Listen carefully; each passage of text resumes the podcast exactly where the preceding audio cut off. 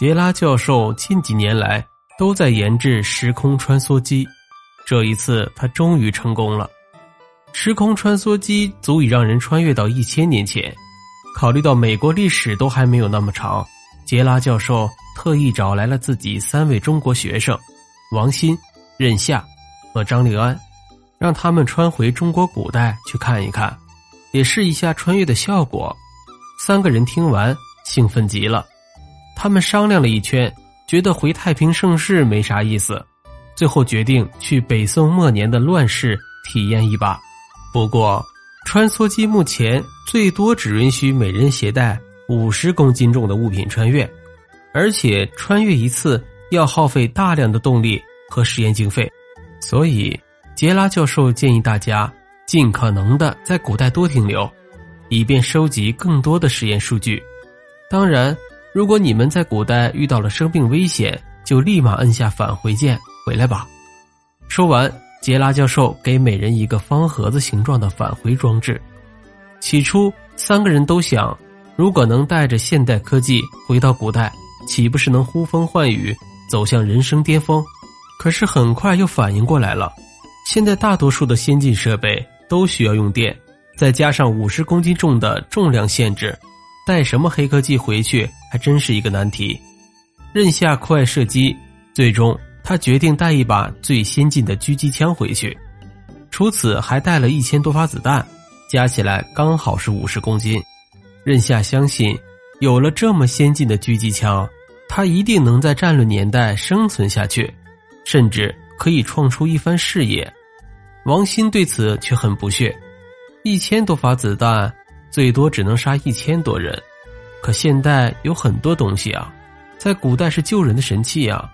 他想了很久，最终携带一万粒消炎药片回去。这些药不仅值钱，有了它们，很多受苦难的老百姓、受伤的士兵也就有救了。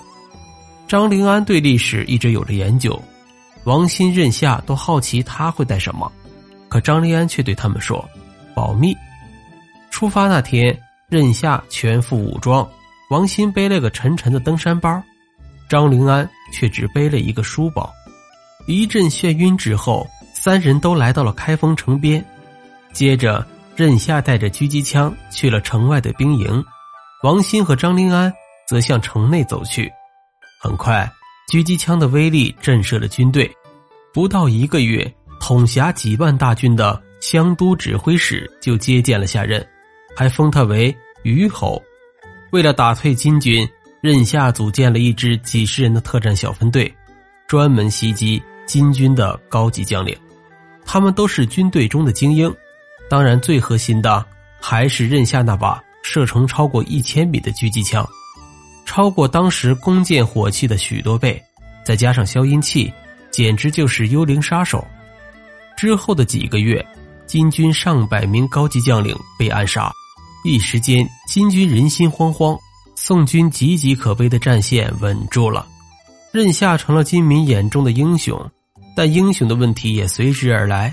几个月下来，子弹只剩了三四百发，照这样打下去，再有两三个月，这把二十一世纪最先进的狙击枪就会变成废铁了。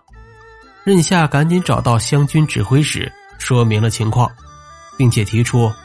由湘军指挥使协调附近的宋军向金军大营三个方向发动佯攻，自己则带着特战小分队从背面潜入，狙杀金军统领，一劳永逸的解决边境威胁。湘都指挥使赶紧将计划报给了节度使，节度使虽有掌兵之权，但没有调兵之权。即便找到了枢密使，枢密使也是满口答应。最终调度了五乡的兵力，共约十五万人，发动这一斩首行动。为大宋建功立业的时候到了，任下十分激动，他带着特战小分队长途跋涉，慢慢接近了金军大营。按照约定，离总攻还有两天的时间。两天之后，金军大营的正南方向传来了战鼓声、喊杀声，任下知道这是自己的部队。在向金军进攻了，可是等来等去都没等到东西两个方向的友军，渐渐的兵戈声消失了，宋军被杀退了，因为金军主力只出动了一部分，任夏他们始终无法潜伏到狙击枪的射程内，只能通过狙击镜看着目标，一阵阵叹息。战斗结束之后，金军按照惯例向大营外派出了大量侦察兵，发现了任夏他们的足迹，并招来了大军围剿。虽然任夏有狙击枪，可面对敌军的主力也是杯水车薪。最后弹尽粮绝，眼看就要命丧当场，任夏只好摁下了返回按钮。回到杰拉教授的实验室后，任夏发现王鑫也回来了。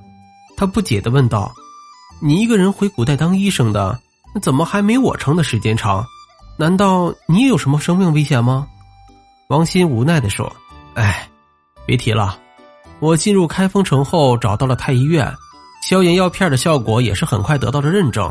我本以为圣上会将消炎药片用在最需要人的身上，可谁知道，圣上先调用了两千粒用于皇室，又分给了达官贵人两千粒。后来城里的大小官吏只要有病，就都来索药，没几个月药片就没了。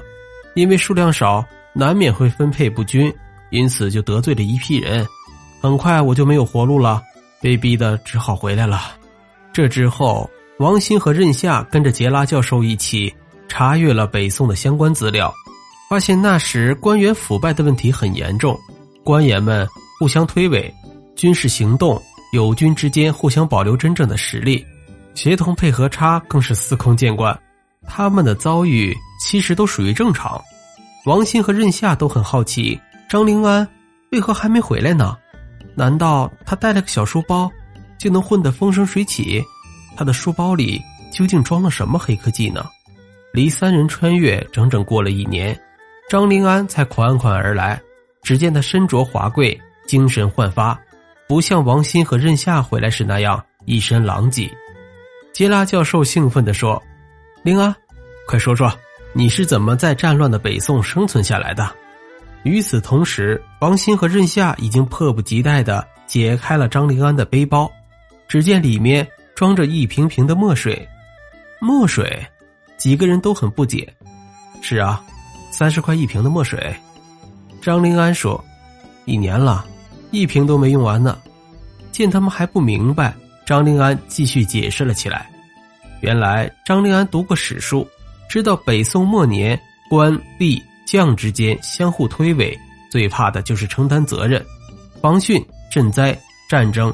一旦出现了问题，就会互相追查，到时候曾经签过的人就要倒霉。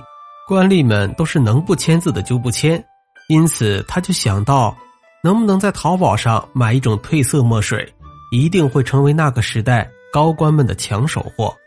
于是，穿越到北宋后，张灵安直接找到了掌管调兵之权的枢密使，他对枢密使说自己会施展魔法，用神奇的墨水签字。再念一些咒语，三个月内那些字体就会自动消失。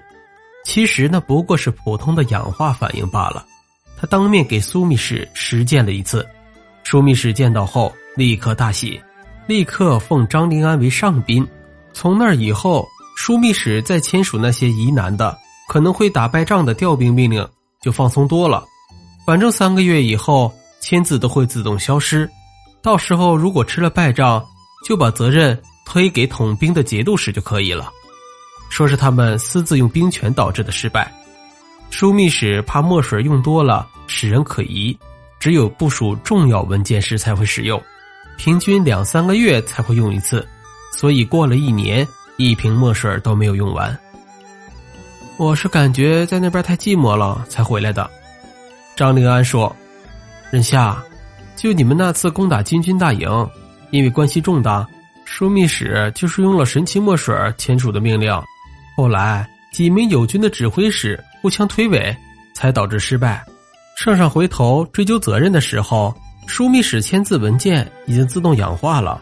最后大家一致把责任推给了你们军队的湘都指挥使，说他是假传命令调兵的。什么？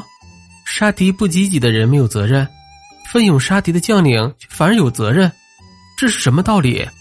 任夏的肺都要气炸了，他冲过去揪住张灵安的衣领：“就是因为你们这些人作祟，我们最后一战才没有胜利。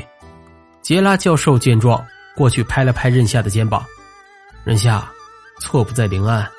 那个时代，推诿扯皮、推卸责任已经成了风气。林安不过是利用这种风气，在那边生存下来而已。最好的狙击枪，最佳的消炎药片恐怕也抵不过这种社会风气呀。”